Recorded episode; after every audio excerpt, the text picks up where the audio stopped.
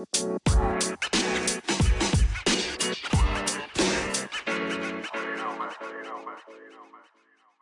back to our podcast. Akhirnya kita kembali lagi ya setelah sekian lama. Ya mohon maaf lah um, jadwal-jadwal kita tuh beda-beda. Tapi sebenarnya sebenarnya kita berusaha tuh untuk um, bikin episode tuh sebenarnya tiap minggu sih. Tapi ya mudah-mudahan um, di diusahain Sun bisa seperti itu lagi deh gitu. Jadi ya oke. Okay. It's okay. Um, sekarang kita ngebahas soal well, um, FIFA ini akhirnya ngerilis updatean baru buat fitur sepak bola perempuannya.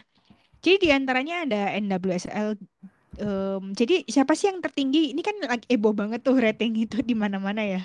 Um, tapi permasalahannya adalah um, rilis untuk update ini tuh harus ditunda sampai 23 Maret. Gara-gara mungkin ada bug atau segala macam itulah hanya Viva yang tahu.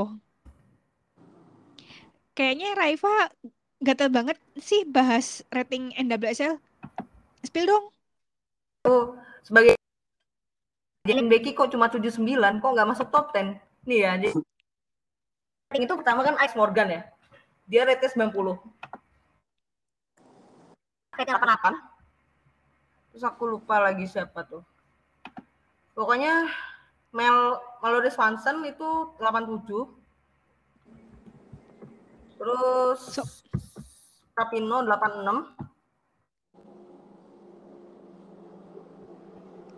Sophia Smith kayaknya cuman 87 katamu ya. Itu ya, tuh kayak, itu, itu tuh ngebuffet banget sih itu.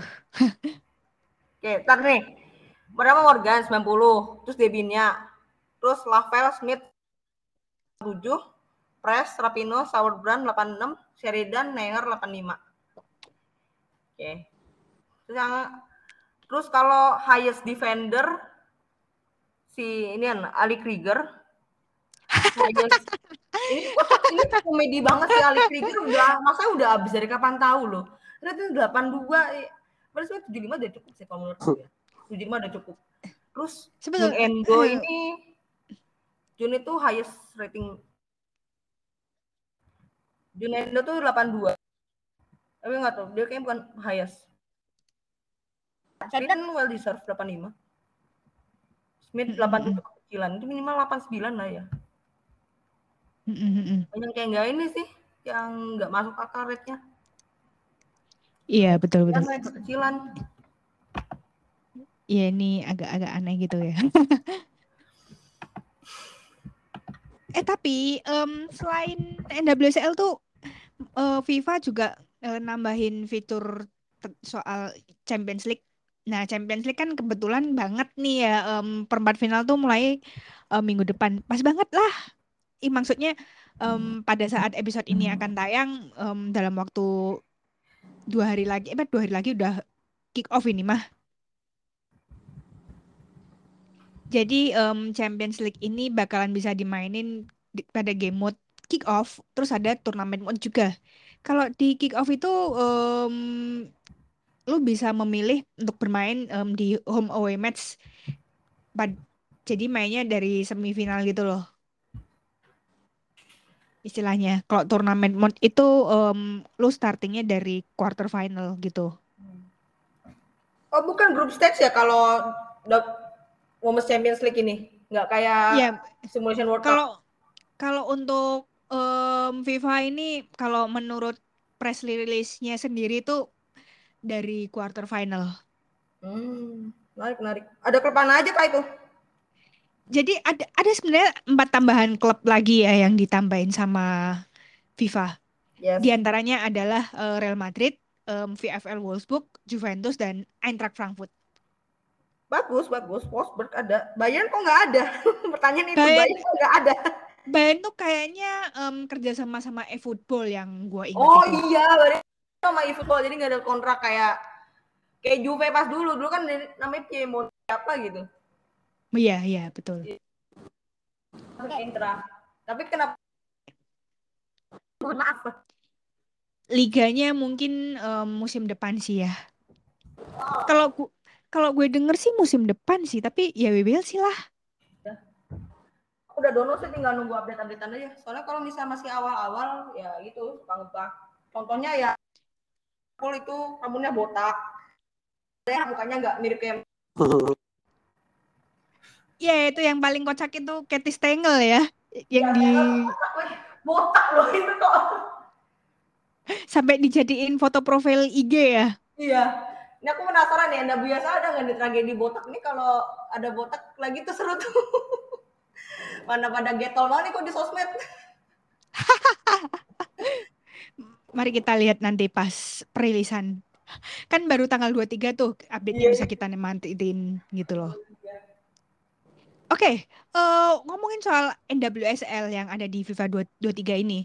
Em, jadi lu bisa mainin NWSL ini di mode kick-off, online seasons, terus habis itu online friendlies dan turnamen mode gitu.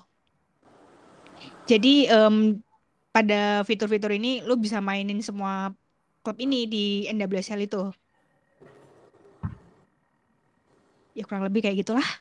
Mhm. Em, jadi FIFA itu jadi bisa kalian nikmatin di PS5, Xbox, em, PS4, Xbox One dan PC. Kalau PC download di Twitch kemarin aku beli sebenarnya itu lumayan mahal sih ya. Tapi kemarin aku beli pas promo tahun baru itu dapat di 300. Nggak tahu kalau sekarang it- gimana. Iya, ma- mainnya di Steam kan ya? Yoi. Aku udah Kan download dari- tapi eh aku udah beli tapi belum download. Atau- Daripada daripada bacakan-bacakan. Eh, eh, ops. nggak apa-apa kali Iya, kalau waktu SMA sih eh, rajin banget sih. Sampai 300 ngeren. makanya. Tapi karena karena gue waktu kuliah males beli, jadinya ngerental. Sampai berlangganan jadi member tempat rentalan game. Oh, kalian diskon Iya, bukan diskon lagi sih, em, perpanjangan waktu. Kurang lebih begitu sih. Em, ya, em, mungkin segitu dulu soal FIFA 23. Em, ya, tunggu saja tanggal 23 Maret deh untuk menikmati updatean-updatean ini. Em, sekarang kita beralih ke preview quarter final Champions League yang akan dimulai pada, well, tepat pas hari pertama puasa ya. Bener nggak tuh? kayaknya iya deh Bener nggak Pak itu? Pas hari pertama puasa.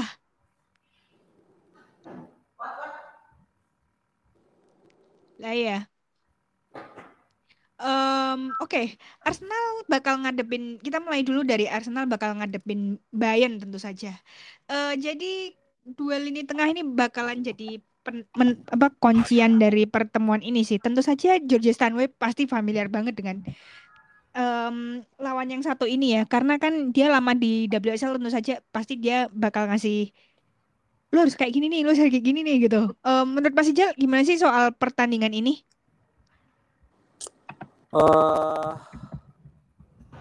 ini cukup seru sih sebenarnya ya ini sih apa namanya eh, duel di lini tengah ya karena kan sebenarnya kalau Arsenal itu juga kuatnya di lini tengah kemudian juga Munchen juga sebenarnya juga di lini tengah gitu loh. Jadi di sini tuh siapa yang paling ini aja sih paling paling cerdik manfaatin eh, kelemahan lawan sebenarnya. Kalau di fase fase kayak gini tuh sebenarnya apa ya eh, bukan lagi soal gimana lu harus fighting atau gimana enggak sih. Cuma ini eh, udah perang taktikal sama mentality juga karena kan udah fase gugur juga ya. Meskipun eh, apa ya lu punya pemain yang jago gitu tapi kalau misalnya mental lu memble juga sama aja gitu jadi cukup seru dan lini tengah bakal jadi ini sih peran penting atau kuncian Oke. Em, ya, kalau di Arsenal kan tentu saja pengalaman pengalaman Kim Little bakal memim apa leading Ar- Arsenal itu sendiri ya. Terus habis itu dilengkapi pula dengan on formnya Frida Manum ya. Iya, sebenarnya kalau Arsenal ini sebenarnya bingung juga mereka di lini tengah itu antara Frida Manum ataupun si siapa dulu lupa lagi. Duetnya Frida Manum tuh di lini tengah. Em, kem- ada juga em, Leah Williamson kan juga bisa tuh di lini tengah bisa sebetulnya ya.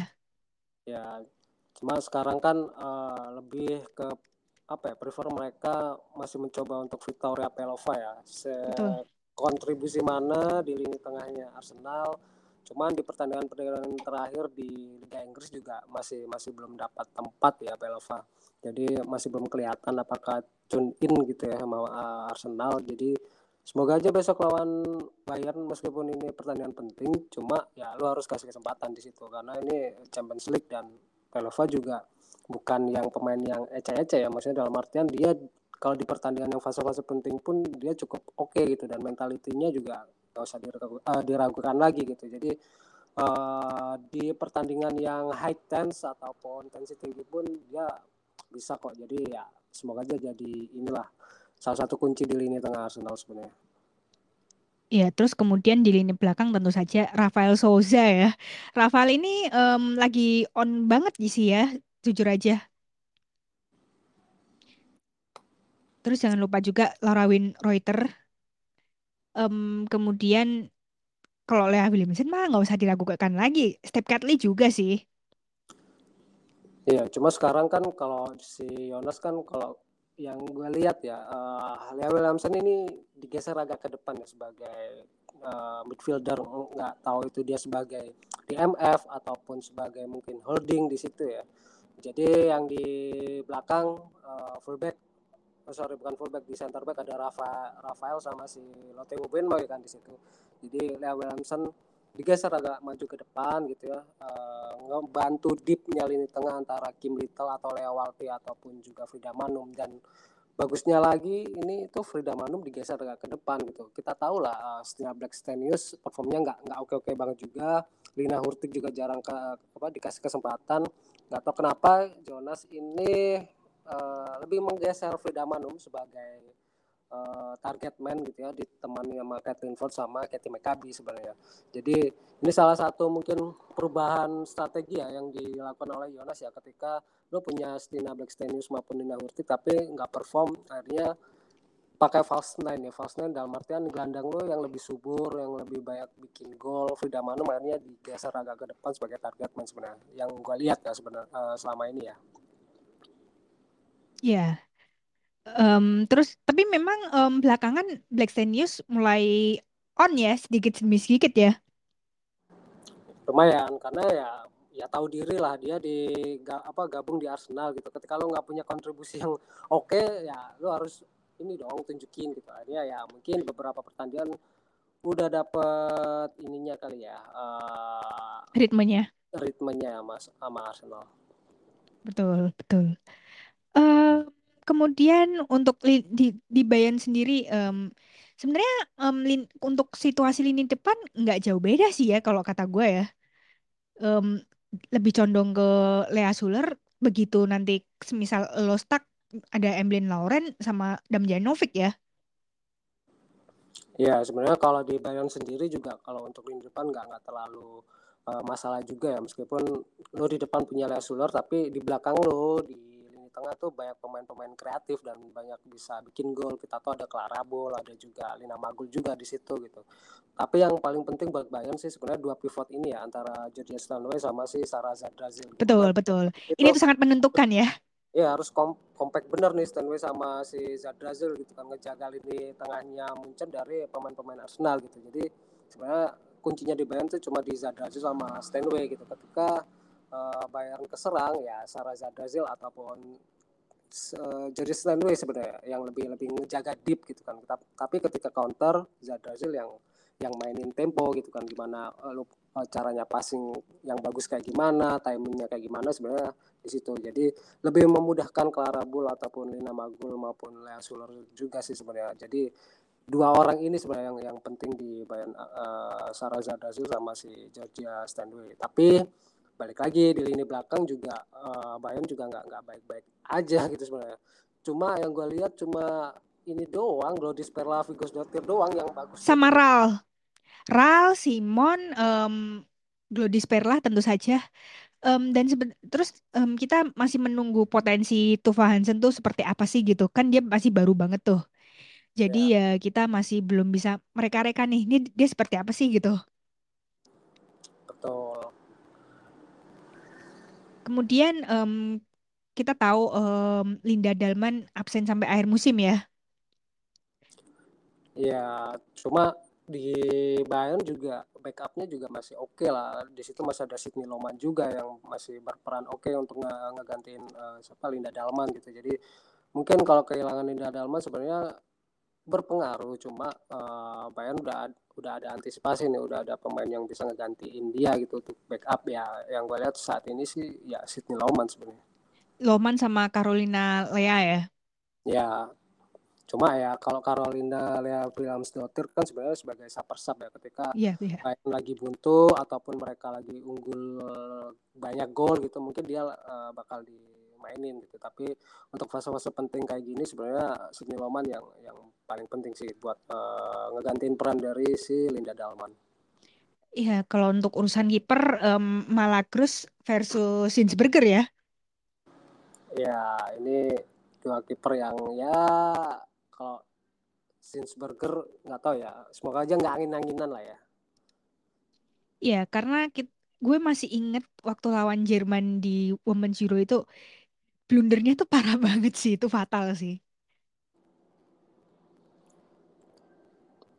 Iya benar. Jadi ya memang sebenarnya nggak cuma di garis pertahanan Arsenal juga kiper juga agak-agak harus di ini juga sih di warning juga ini pemain-pemain yang di posisi kiper juga nih sebenarnya Arsenal.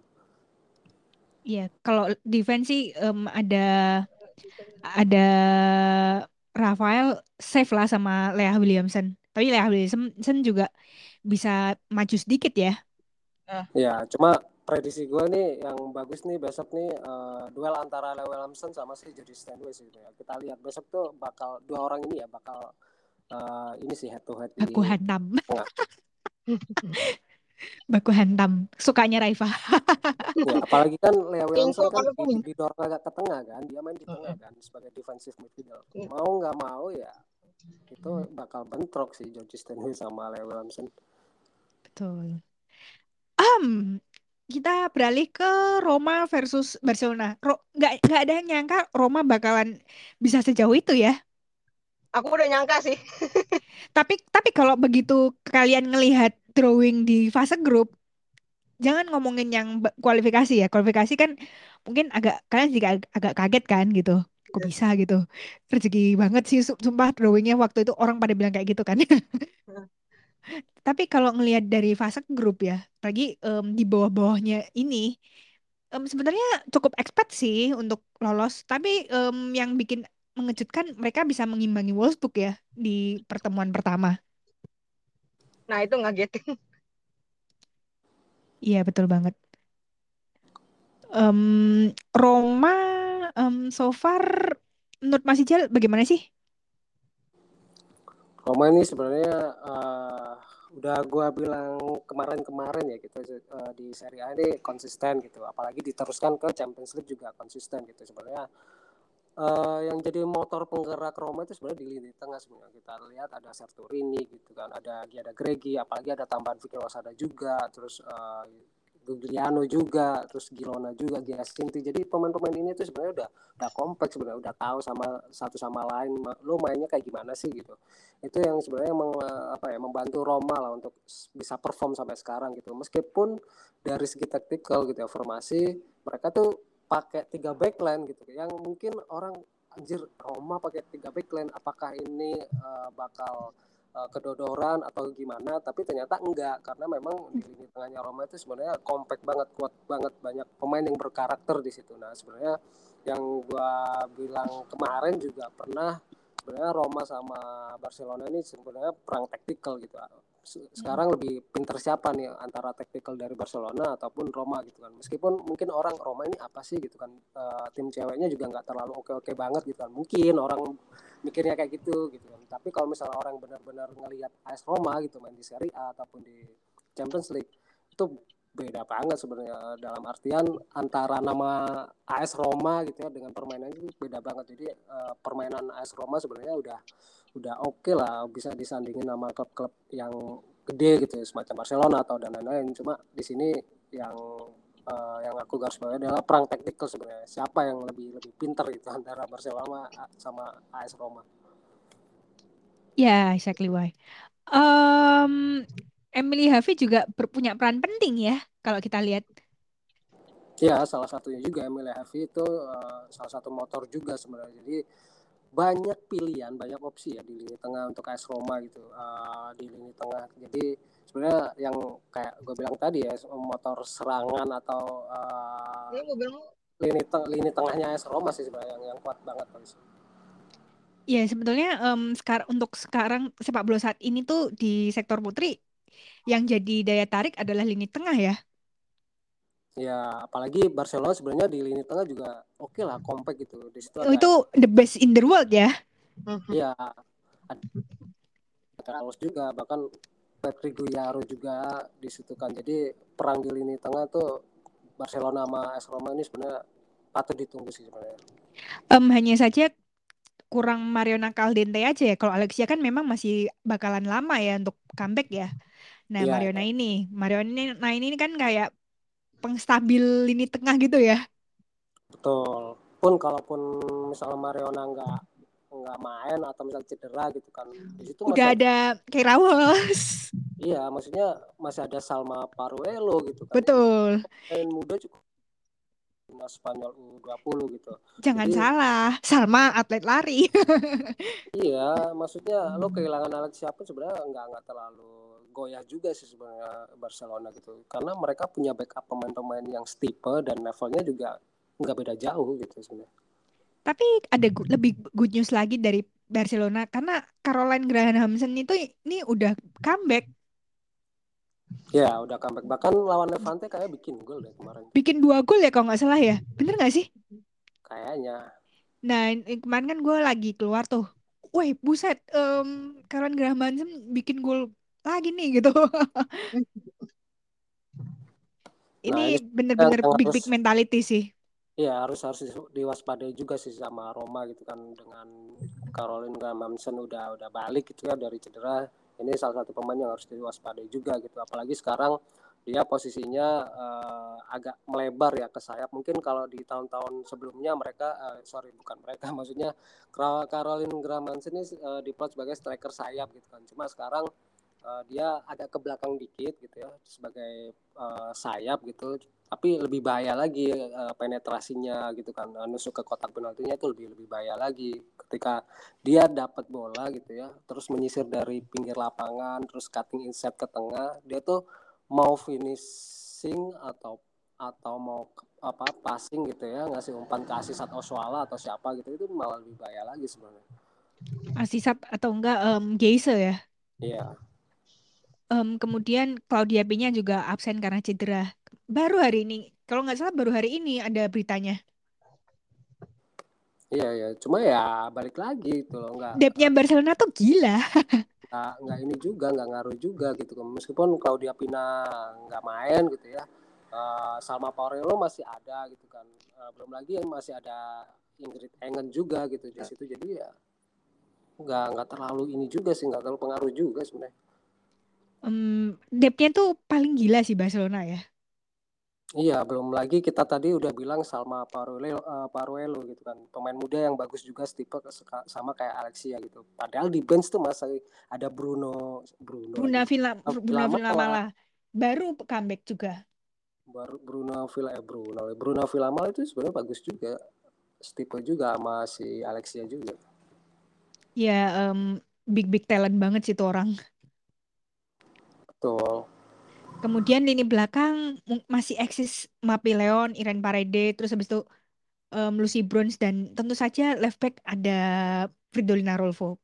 Bahkan adjustmentnya Fridolina Rolfo di back kiri juga nggak kalah serem ya.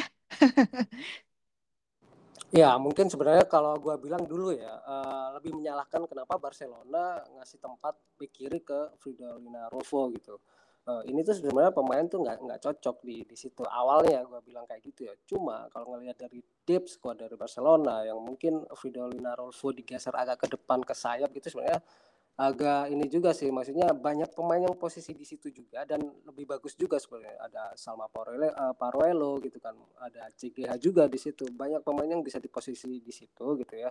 Cuma Rolfo bagusnya kalau yang gue bilang ini uh, adaptasinya cepat meskipun dia Betul. tuh posisi gitu ya. Dia tuh cepat adaptasi gimana caranya. Kalau gue sebagai left back ya gue harus tetap uh, bisa defense juga bertahan. Dan selama ini yang berjalan mungkin hampir satu tahun ya dia main di left backnya Barcelona cukup oke okay sih sebenarnya. Jadi uh, adaptasinya cukup oke okay, bagus dan cukup membantu Barcelona juga di back kiri uh, di Barcelona. Ya yeah, exactly. Oh bener-bener. Oke okay. Kemudian yang agak menarik lagi adalah Vicky Losada bakalan ke Nou tapi sebagai lawan ya. Ini uh, ironi juga sih sebenarnya. Legenda Barcelona tapi main buat lawan tapi lo balik lagi ke rumah lo sebagai lawan. Ini kan ya. Iya. Apalagi ya, ini cukup beberapa hot ya. Dengan iya maksudnya agak agak ini juga sebenarnya pertandingan beberapa pertandingan terakhir Vico Losada tuh jadi ini juga kunci juga di AS Roma di Liga Italia di Serie A. Kayaknya yeah. besok starting deh kayaknya lawan Barcelona. Pasti, sudah pasti itu. Or, kemarin dia juga jadi penentu kemenangan untuk Roma waktu semifinal di Coppa Italia itu. Iya, iya, iya. Ini gila sih. Tapi memang pengalaman tidak bohong lah.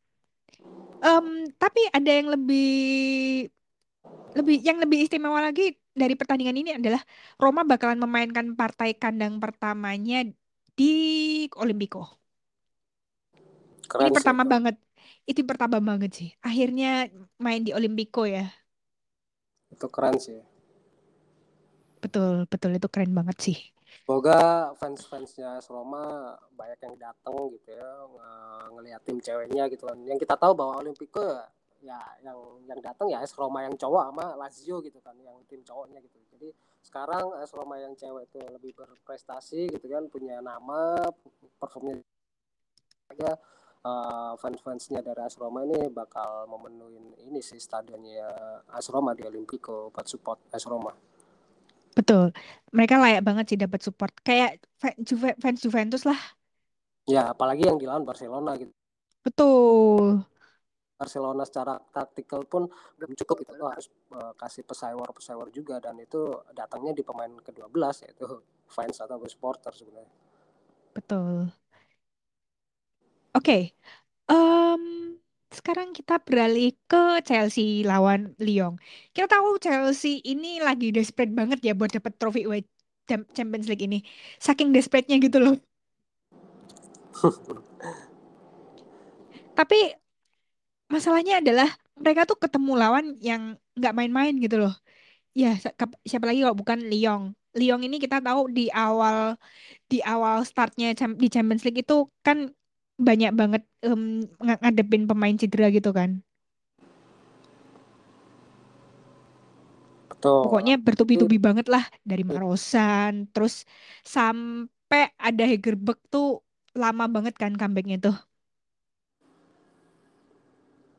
Betul, apalagi Chelsea besok harus patut waspada ya. Ini hampir uh, 80% pemain yang cederanya Lyon ini bakal balik semua gitu ya. Lee Carpenter udah balik, Sarada Bridge sudah balik Marcel juga udah balik uh, siapa sih Kaskarino juga udah balik juga. Jadi ini bahaya juga nih buat buat Chelsea besok. Jadi ya apa ya ini cukup cukup seru juga gitu uh, Chelsea sama uh, apa namanya Lyon. Cuma di sini gimana caranya uh, Chelsea ini kan kalau di fase-fase kayak gini itu kan mentalitinya kurang oke okay ya. Mungkin secara tim kurang oke. okay uh, secara mentality. Tapi mentality Chelsea itu adanya di pelatihnya di Emma Hayes gitu. Dia punya mentality yang oke okay, tapi nggak tahu apakah besok mentalitinya si Emma Hayes ini bakal diturunkan ke Chelsea gitu ya bisa menambah power atau kekuatannya Chelsea yang ngelawan Lyon gitu ya yang udah uh, experience banget di Champions League.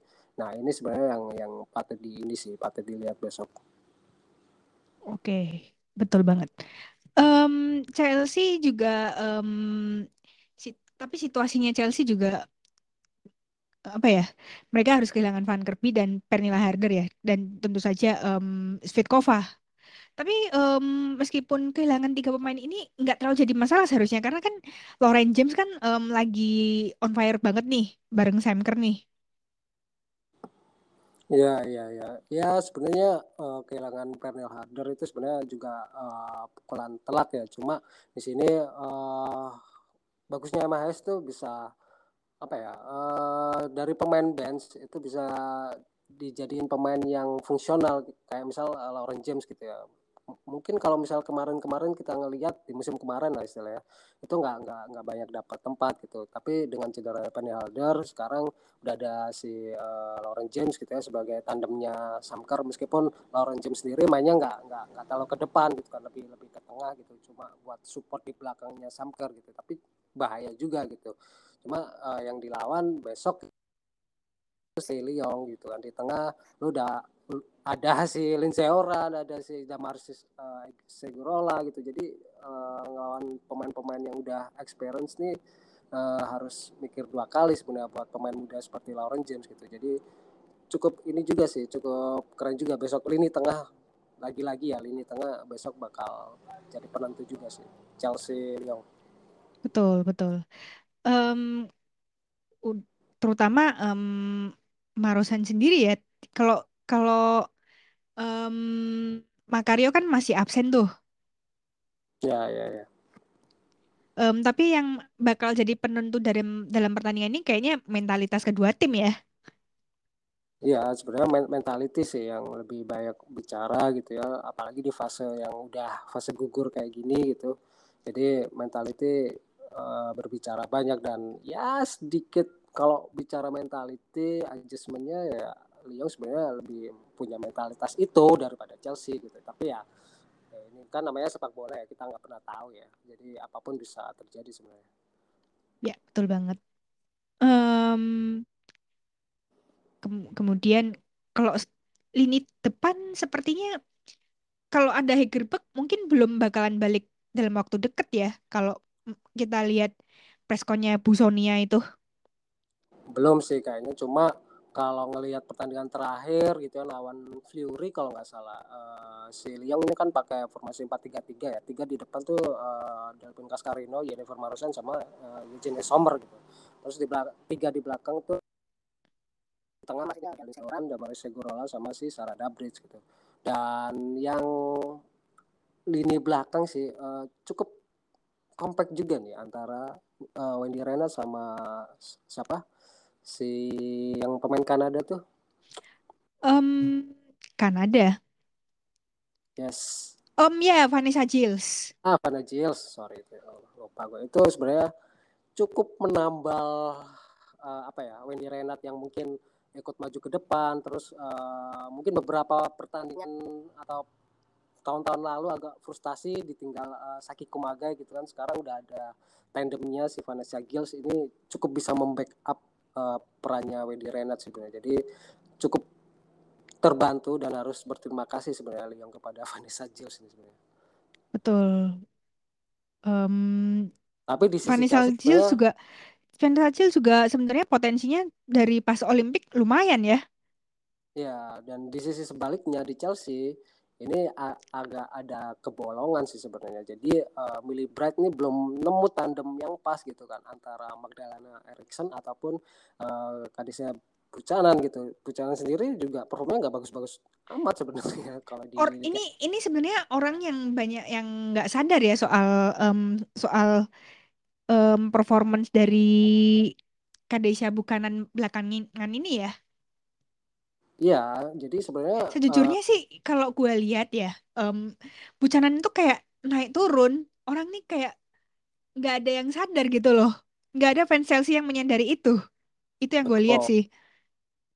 Betul, mungkin fans Chelsea kan uh, ngukurnya, oh ternyata menang, tim kita menang aman aja sih selama anak-anak aja. Tapi kalau misalnya benar-benar Chelsea yang kritis yang uh, mau objektif gitu sebenarnya lini belakangnya sebenarnya itu ada bolong sebenarnya uh, di Kadisya kanan gitu. Jadi lawan tuh sebenarnya harus tahu lini belakang Chelsea itu ada lubang gitu ya di Kadisya Bukanan itu mainnya tuh nggak nggak kompak banget. Bahkan uh, dibanding sama Millie Brad tuh Millie Brad sendiri juga agak agak kesusahan juga gitu tandem sama si Buchanan ini gitu. Jadi antara misalnya uh, counter attack antara Milibret yang maju ataupun bukan atau si Bukanan ini yang yang maju buat uh, counter attack. Tapi ketika lu dapat uh, serangan gitu ya, maksudnya di diserang balik, ini siapa yang backup di lini belakangnya gitu antara Milibret sama Bukanan. Jadi komunikasinya Bukanan sama si Milibret sebenarnya belum oke okay sih menurut menurut gue ya. Cuma Chelsea kebantu dengan pertandingan yang mereka menang-menang terus yang mungkin membutakan fans mereka ya bahwa ah, tim gua menang kok aman-aman aja selagi menang mah aman aja gitu. Tapi kalau misalnya lu lebih objektif lagi sebenarnya lini belakang lu sebenarnya ada kebolongan di situ. Sebenarnya um, kalau ngomongin soal performance um, kanan itu ini sudah sering disinggung sama fans Lyon. Fans Lyon itu suka ketar-ketir gitu loh. Iya sebenarnya. Jadi uh, kalaupun bukanan nggak nggak dimainin sebenarnya lu masih ada Magdalena Ersen sama Maren Yelde sebenarnya di situ yang nggak kalah bagus juga. Uh, maksudnya buat backup ataupun ya kalau misalnya bukanan performa nggak bagus gitu ya cuma nggak tahu sekarang uh, si Hayes nih lebih memakai si bukanan sih uh, buat di starting line up gitu. Cuma ya sekarang bukan sekarang maksudnya besok lawan lawan lu tuh Lyon gitu uh, banyak banyak pemain jago dan kompak juga. Jadi pemain lu juga harus kompak juga dong gitu sebenarnya di lini belakang um, sebenarnya kayak ada indikasi Erikson cabut nggak sih? Bisa aja gitu kan. Dengan kemarin beberapa dia itu cedera gitu kan. Sekarang posisinya juga agak kegeser gitu ya. Jarang starting juga gitu. Mungkin uh, dia mikirin juga gitu. Uh, ternyata di Chelsea sekarang gue udah nggak nggak jadi utama lagi gitu kan. Meskipun dia kapten ya. Mungkin uh, agak kegeser dengan performnya agak turun gitu ya. Kemarin banyak cedera dan sekarang mungkin MHS udah punya nemu pengganti dia gitu ya ketika si Magdalena Eriksson nggak nggak nggak main. Jadi mungkin ini salah satu pertimbangan sih uh, apa namanya uh, buat cabut dari Chelsea gitu. Tapi kalau menurut gue sendiri kalau misalnya Eriksson stay terus lu dapat apa di Chelsea sebenarnya? Kalaupun Liga Inggris lu udah dapat tapi kalau misalnya lu expectnya Champions League lu harus uh, pindah ke tim yang lebih besar ya lebih lebih mengakomodir uh, ekspektasi lo sebenarnya. Ya mungkin bisa Liang ataupun uh, Munchen bisa jadi sebenarnya. Menurut Mas Ijal um, klub mana sih yang cocok untuk menampung Magdalena Eriksson dan Pernilla Harder kan selam, udah ada tiga klub yang ngeling mereka nih gitu. Jadi kan selain dari selain Lyon kan ada um, Real Madrid dan juga Bayern Munchen. Mana yang paling cocok kalau ngelihat kebutuhan gitu ya komposisi gitu ya sebenarnya uh, Madrid sama Munchen tuh butuh banget gitu. Ketika lo masuk di Lyon oke okay lah Lyon tuh klub besar dan banyak pemain jago. Tapi lo bisa nggak bersaing di situ gitu?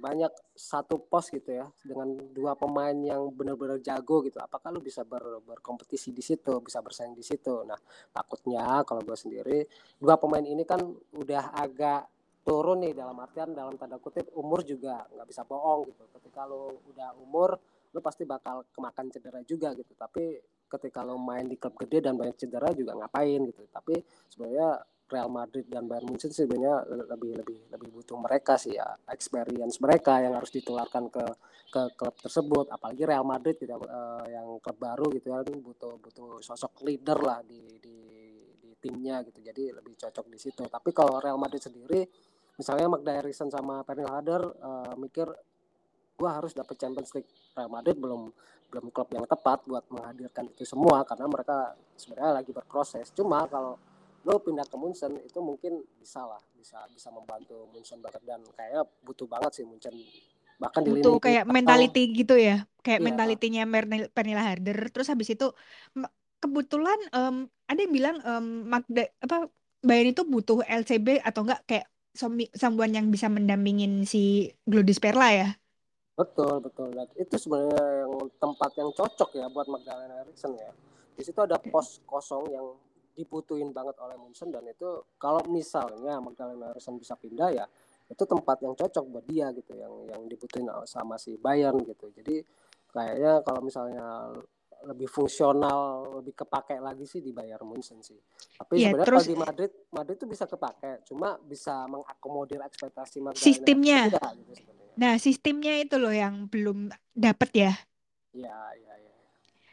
Oke, okay. um, kemudian um, untuk Pernilla Harder sendiri kayaknya Bayern juga tepat karena em, butuh someone yang bisa mendukung seorang Lea Schuler ya kalau lagi deadlock ya.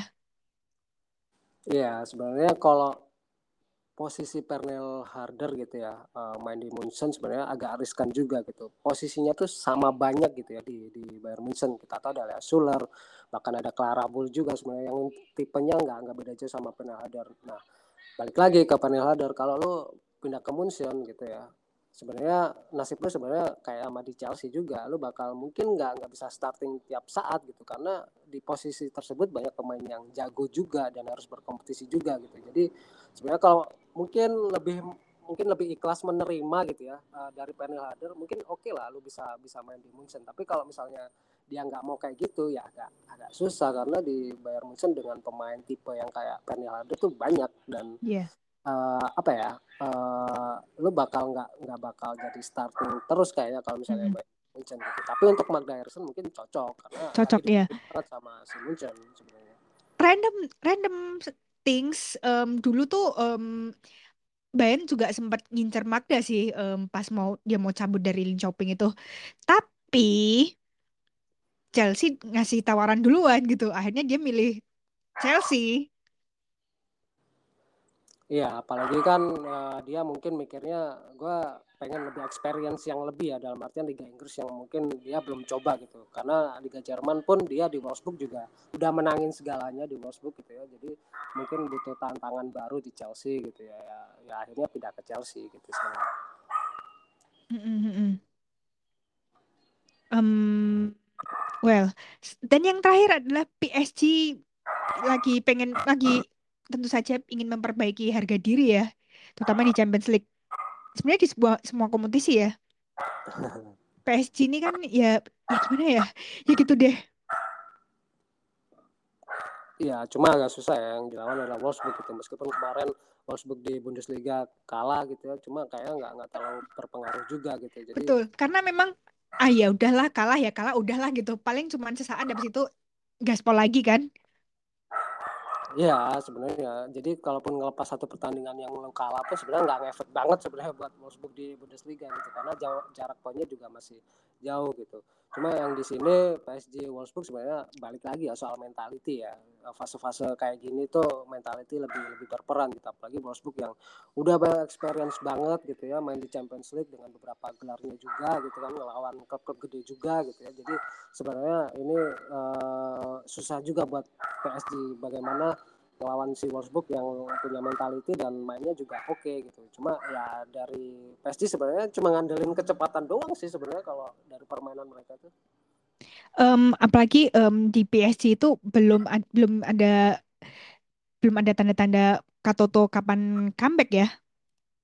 Iya, cuma di pertandingan terakhir kan mereka lawan Dreams, uh, Leke Martins juga udah main, uh, Diani juga main, Sadi Baltimore juga main gitu kan. Oke okay lah uh, nambah uh, kekurangan yang kemarin dialami PSG gitu kan. Cuma ya saya itu saya gitu yang lawan Wolfsburg gitu. Dengan kompleks squad yang oke okay, dengan banyak opsi skema taktik permainan yang oke okay dari Wolfsburg sebenarnya agak-agak PSG sebenarnya ngandelin per individu sih bukan main secara kompak tim sebenarnya yang kalau gue lihat ya. Apalagi Gerard Pechor juga gitu-gitu doang gak sih bang Iya, cuma gitu-gitu doang. Dalam artian lu cuma ngandelin individu satu pemain misalkan gitu. Diani juga eh, kecepatan juga gitu. Ketika PSG ini pegang bola ya di tengah misalnya antara Zeki Gronen ataupun uh, Ramona Bachmann, bahkan Ramona Bachmann pun sekarang main di agak ke tengah gitu. Itu agak kesulitan mau ngebagi bola itu ke siapa gitu. Akhirnya balik lagi di di apa di passing ke Diani atau Baltimore itu main lebih individu ngandelin kecepatan. Mereka mereka ini yang yang bakal nusuk gitu ya. Jadi ya kalau lu cuma main-main gitu doang ya lu bakal kebaca lawan lu sebenarnya gitu. Kemudian Jackie Cronin jarang dipakai ya Sebenarnya 50-50 sih. Sebenarnya kemarin kalau yang gue lihat lawan Rams tuh dia main cuma uh, nggak nggak nggak secara full gitu ya diganti gitu. Cuma uh, beberapa pertandingan dia starting sih. Kemudian um, ada lagi um, nganu yang bakalan kita tunggu adalah Amali Vangsgard ya. Iya iya iya.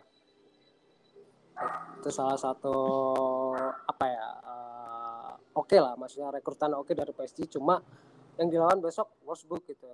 Jadi lu dapat menit bermain apa enggak? Karena yang dilawan yang dilawan kan Wolfsburg jadi lu harus punya pemain-pemain yang apa ya yang bukan punya nama sih maksudnya pemain-pemain yang udah udah teruji yang punya yang jago gitu. Jadi untuk memasukkan uh, si sih kayaknya mungkin kalau misalnya PSG udah leading gitu ya itu baru mungkin bisa dimainin sih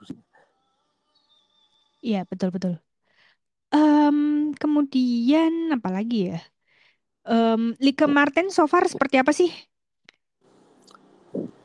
Liga Martin sebenarnya udah agak turun jauh ya sebenarnya dari uh, cabut dari Barcelona gitu dengan di PSG juga kemarin dibekap cedera yang cukup lama terus belum nemu perform yang cukup bagus gitu ya jadi sentuhan-sentuhannya tuh banyak yang hilang juga terus bukan overweight ya dalam artian gua ngelihat Ricky Martin ini agak agak berisi gitu. Jadi lo kalau misalnya speed kayaknya udah udah udah kalah sih sebenarnya. Maksudnya lo main dengan giring bola dribbling tuh kayak udah udah nggak Ricky Martin banget. Dan ngegocek-gocek bola itu kayak udah berat banget buat Ricky Martin. Jadi kalau yang gue lihat sih kemarin uh, dia dapat bola terus cuma main kombinasi satu sentuhan udah nggak berani adu sprint lari lagi gocek-gocek bola lagi di kotak penalti lawan kayaknya dia agak agak berat gitu jadi kalaupun Ricky Martin dapat bola kayaknya gampang banget sih dimatiin buat uh, sebenarnya udah nggak sejago oh, iya, dulu lah gitu.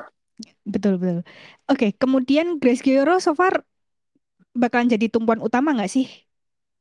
Ya, utama ya, apalagi dengan uh, di Almeida gitu uh, cukup oke okay lah. Cuma uh, di sini yang agak rapuh itu di sisi fullback sih sebenarnya di PSG itu. Oke. Okay. Baik antara Kayak sisi fullback ini agak ya. klasik ya, baik Chelsea maupun PSG ya. Benar, bahkan kemarin di fullback kanan kalau nggak salah itu yang dimainin tuh yang pemain Cina itu siapa lupa gue itu malah jadi Lim, Lim, Lim Mengwen itu ya. Tapi sekarang ya. kayaknya dia cabut kan? Loh, udah cabut aja. Gak tahu. Eh, si, gue singkat gue kayaknya cabut kan? Gak tahu, kita nanti cek uh, berita terakhir ya dia bakal cabut apa enggak. Cuma kemarin pertandingan lawan Reims kalau nggak salah ya, dia tuh main di fullback kanan gitu. Bukan oh. estimate uh, pemain Asia atau China gitu ya. Cuma, oh iya, Ling Meng, iya iya.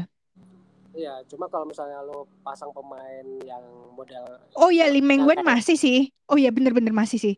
Iya, dia masih. masih starting starting di pas lawan Reims ya. Iya, starting gitu kan. Jadi sebenarnya bukan underestimate, uh, underestimate pemain Asia ataupun China ya. Ketika lo punya pemain level gitu gitu ya, lo ngasih starting dan lo nggak ada backup di situ sebenarnya ini kan suatu problem di fullbacknya PSG gitu. Lo nggak punya pemain yang punya level yang oke okay, gitu ya, level yang bagus se sehingga akhirnya lo masang pemain yang uh, levelnya cuma segitu doang gitu. Jadi ya ya salah satu ini sih kelemahan PSG juga sih antara fullback kiri maupun uh, fullback kanan ya meskipun di kiri lo punya Asli Lawrence gitu ya ya cukup oke okay. cuma kekurangan pemain nah Asli itu, nah Asli Lawrence itu lagi dikabarkan cabut dari PSG ya dan hmm. yang klub yang mengincar adalah siapa lagi kalau bukan Chelsea San Diego sama siapa lagi sih Bayan nggak sih katanya? Juga? Oh iya Bayan Bayan Bayan Bayan bener bener oh, bener bener. Thanks to tell me. Karena saya sudah tua, jadi hmm. aku udah Bayern tapi manuk akal sih kalau misalnya dia ke Bayern. Ya, uh, mungkin ini kemungkinan bakalan race antara Chelsea dan Bayern ya untuk mendapatkan Asli Lawrence jika dia nggak mau perpanjang kontrak ya. ya. Ini Geora literally masih pengcarry handal kah? Gak ada yang lain gitu? Sakina nggak bisa mengcarry kah? Di bagian left?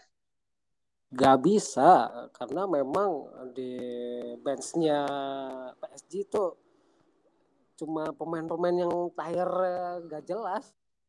Malah ya, kayak Abot, Fraser, Corbin Albert, Mansita Traore, Tara El Limbi. Ini pemain-pemain apa gitu? Bukan underestimate mereka gitu. Sekelas Cor Cor Corbin Albert mah baru masuk profesional kali. Iya masih baru, masih baru banget, baru netes gitu. Iya, iya anak-anak kayak Emma Hayes mah kalau anak-anak baru ngerekrut anak-anak baru netes mah dididik dulu. Iya. Makanya Dipindah ke Liverpool kayak atau ke Brighton. Oh ini kayak mereka kayak nggak ada depth lain PSG. Agak kasihan juga sih. Tapi emang ya adalah. Terus udah gitu em, krisis masalah di luar lapangan yang jadi masalah ya. Hmm. ya itu salah satu problem juga buat PSG. Ini sebenarnya permasalahan sudah dari musim lalu loh, geng. Ini masih belum selesai. Ini mari kita lihat lebih kelar lebih duluan kelar kuliahku atau masalahnya PSG. Oke. Eh, ya, Paulina Dudek juga udah belum comeback ya, Bang? Belum, belum. Jadi yang di center back tuh di Almeida sama Gioro gitu. Jadi gue lihat di benchnya pun pemain-pemain tayar apaan bukan underestimate, underestimate mereka ya. Cuma sekelas PSG lu harus punya pemain yang level top dong gitu dengan dengan apa namanya sumber daya uang lo yang banyak gitu ya dengan pemain-pemain yang sorry itu saya tayar tuh misal pemain-pemain muda kayak gini tuh bukan bukan level lu sebenarnya sorry itu saya punya PSG itu nggak nggak banget lah Hmm, iya. Kayaknya dari sekian dep yang ada tuh ini yang paling parah ya. ya paling parah sih PSG sih. Ya, kalau yang satunya ada permasalahan squad itu macam-macam per unit itu. Ada yang depthnya memang memprihatinkan nggak punya pilihan lain. Terus habis itu ada lagi punya unit bagus tapi nggak pernah dipakai cuma dipermaja gitu. Ada ada juga yang ada juga yang squadnya lengkap dia ma- masih bisa memakai tapi taktiknya agak so-so. Ya kayak Chelsea agak so-so. Tapi masih masih pinter sih. Nah itu beruntungnya Chelsea itu punya MHS gitu. Coba kalau misalnya pelatihnya bukan MHS itu hancur. Coba kalau pelatihnya Mark Skinner. Bukan bukan begitu, tapi permasalahannya Emma di luar lapangan agak lumayan sih untuk well-being seorang pemain itu. Ya mengetrack menstrual per individu. Ini tuh udah gue acungin jempol banget. Barca juga udah mulai kan. Iya, iya. Barca terus gue yang gue tahu kayaknya Wolfsburg juga deh harusnya ya. Em, terus habis itu pada case Melanie Leupolz dia saat hamil itu tuh dimonitor sekali loh. Jadi kayak latihan pelvic floor aja dikasih gitu kan. Iya, iya, iya. Pok- Pokoknya semua-semua itu bener-bener dijaga banget lah. Ini sih yang sedikit keunggulan dari Chelsea tuh. Karena di mana-mana well-being pemain tuh perlu. Gitu loh. Iya, apalagi apalagi tim cewek ya, ngetritnya tuh benar-benar harus ekstra gitu kan, daripada tim cowok gitu. Jadi lo harus tahu luar dalam lapangannya gitu sebenarnya kalau dari tim ceweknya ya. Kalau misalnya ada tim cewek tapi nggak bisa gitu ya, eh, lo nggak bisa running race lagi yang lebih panjang sebenarnya. Iya, iya. Em, mungkin gitu sih. Ada sal- salah satu fakta dari perempat final Champions League musim ini adalah semua pertandingannya itu dimainkan di stadion utama. Ini mungkin karena faktor VAR juga sih ya. Iya, iya betul. Tapi ada promosi yang cukup bagus sih. Jadi biar kalian semua tuh nonton langsung. Ya apalagi udah fase gugur kayak gini ya perempat final dan sebenarnya secara taktik yang gue bilang tadi ya secara taktikal pun sebenarnya lu belum cukup gitu. Jadi lu harus eh, didukung fans lu yang juga bisa membantu dan gimana cara mengakomodir fans lu ya lu harus ma- main di main stadium yang bisa mengakomodir banyak penonton dan itu bakal jadi support lu sebenarnya. Ya ini sebenarnya terlepas dari segala kekurangannya, fans PSG ini unggul di sini. Ultras-ultrasnya. Militan banget mereka tuh. Iya Aku bener, supporter Woso tuh paling militan tuh kayak Ultras PSG. bener. Yang kata sampai bawa flare. Nggak ada Iya, obat. banget. Fansnya doang yang bagus timnya mang. Iya cuman timnya, ti- saya, tapi sayang timnya GWS. Coba kalau timnya bagus. Iya timnya tuh kayak nggak tahu diri gitu. Disupport udah Kayak full. nggak ada arah nggak sih 100%, krisis identitas. Tapi mainnya cuma gitu-gitu doang sama aja dong. Ya masih mending fansnya yang Bundesliga Frauen ini ya. Iya, Cukup cukup militan tapi em, apa ya? Didukung apa taktik yang sopan juga. betul. Taktik sopan alias pokoknya sesuai SOP lah. Jangan kayak PSG nggak ada nggak sesuai SOP. Ya apaan sih gue ngomongin SOP SOP apaan sih gitu. Nggak nyambung banget bego lu nun. Ya namanya juga random malam-malam. Ya mohon maaf ya Pak, Bu. Oke, speaking soal em, gimana cara nontonnya? Jadi cara nontonnya adalah gampang banget. Kalian tinggal subscribe YouTube channelnya Dazen Champions League, in, Women Champions League. Tapi ini adalah musim terakhir kalian nonton secara gratis full full full gitu kan? Karena Ya. mulai musim, jadi kalau musim depan yang di YouTube itu cuman pertandingan terpilih aja. Sisanya kalian harus eh, langganan. Tapi kalau untuk biaya langganannya itu sebetulnya kalau ngeliat di daftar harganya tuh nggak mahal sih so far. Berapa tuh? Em, sebulan 25 ribuan lah kayak Ya. langganan kayak langganan video dan apa tuh Spotify. Oh iya. Berarti tuh kita harus bayar ke YouTube-nya Dazen gitu ya? Atau gimana? No, no, em, di aplikasinya Dazen. Oh, di aplikasi. Aplikasi atau website lah. Oh, berarti Kalau- kalau apa nggak tayang di YouTube lagi ya? Ada sebagian kecil aja, paling match-match besar gitu loh yang di YouTube itu. Oh, oke oke oke oke oke. Em, jadi em, kalian bisa bayar langsung lewat iTunes atau Google Play kalian. Udah sih itu sih. Jadi sebenarnya bisa bayar lewat GoPay. Kalau males pakai kartu kredit, eh kalau kalian nggak punya kartu kredit, tapi kartu debit so far di gua jalan kok kalau kalian pakai BCA. Oh, berarti ada ada promo pelajar juga nggak kayak YouTube? Enggak ya? Nggak ada. Dazen Kalau ada promo pelajar gitu juga nggak sih kayak YouTube? Enggak ya? nggak nggak eh, nggak. I wish lah kalau ada. Kalau tahu ada pas aku udah lulus. Ya. Ya, kurang lebih jadi begitulah. Jadi em, untuk leg pertama adalah jadi untuk Bayern versus Arsenal tuh jatuh pada hari Rabu dini hari pukul satu kurang seperempat. Kemudian Roma pukul 3 pagi dan untuk hari Kamis dini hari pada tanggal 23 Maret itu em, Lyon jam satu kurang seperempat. Kemudian PSG lawan Wolfsburg itu jam 3 pagi. Mantap kan tuh sebetulnya- sahur ditemenin Liga Champions. Sahur iya. yang baru sahur, sahur yang barokah. Nggak ada ayah nggak apa-apa. Yang mending bisa nonton UECL pas sahur. Eh, eh tapi em eh tapi tapi em ini tanggal 22 itu kan tanggal merah tuh. Pas. Oh iya sih. Pas banget, baby. Aset. Pas banget. Terus habis itu tanggal Iya, tanggal ini pas sahur pertama tuh tanggal 22 ya? Dua tiga masih masih nunggu sidang isbat juga sih sebenarnya. Iya, betul. Tapi kalau tak lebaran itu kan tanggal 21 ya rencana. Dua satu, dua satu atau dua dua April. Masih nunggu sidang Eh, isbat juga Eh, sih eh sebenarnya. 20 eh 22 sih em, menurut kalender kalau 21 kan cuti cuti bersamanya. Iya, dua satu cuti bersama. Udah tuh. Iya, itu. Banget. Iya. Terus kan semifinalnya gimana kak? Shoot atau drawing lagi atau ngikut dari Udah ditentuin oh, drawingnya. udah tentuin? Bisa dicek di websitenya UEFA sih ya. Om, kemudian untuk leg kedua, jadi untuk leg kedua itu, jadi em, minggu minggu depan itu, em, summertime udah berlaku, mulai hari minggu depannya. Summertime mak- udah berlaku dan jadi em, maju satu jam. Ya makanya kan kayak pertandingan Lyon Chelsea kan kalau di kita mainnya kan di jam 12 malam kan. Biasanya kan jam 1, jam 2. Ini agak maju kan.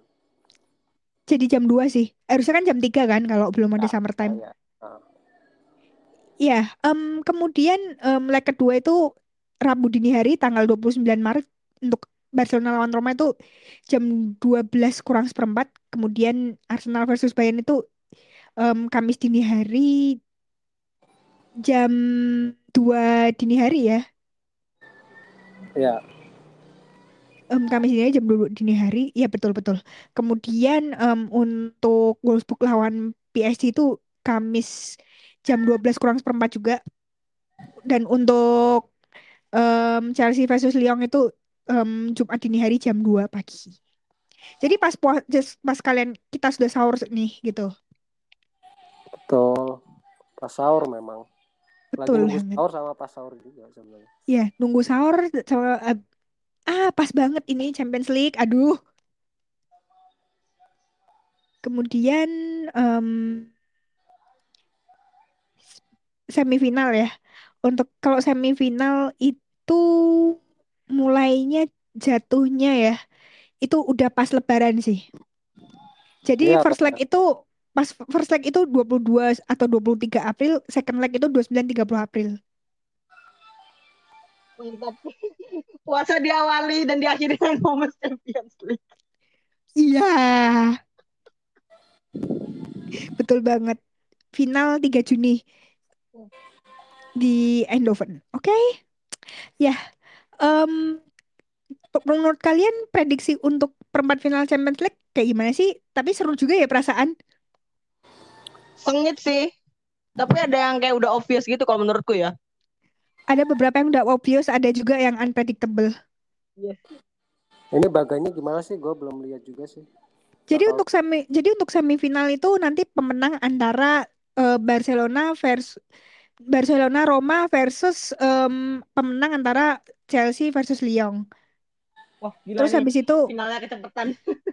terus habis itu em, yang berikutnya adalah semifinalnya bisa aja berpotensi duel sesama front Bundesliga kalau pada mulus. Kalau Tapi mulus sih.